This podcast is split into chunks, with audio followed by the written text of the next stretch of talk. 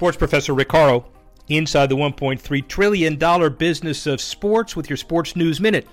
Well, Twitch is big in the sports world, but certain elected officials use the Twitch audience to get out the vote. For example, U.S. Representative Alexandria Ocasio Cortez saw strong results with recent streaming efforts on Twitch, tapping into a young viewer demo and some popular streamers in an effort to get out the vote.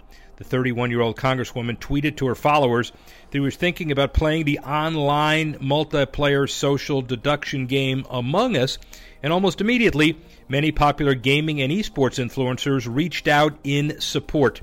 It made sense with many politicians, garnering over a million views. Entertainment Software Association estimates that 38% of Twitch's audience is between the ages of 18 and 34. Sports professor Rick Horrow, Sports News Minute.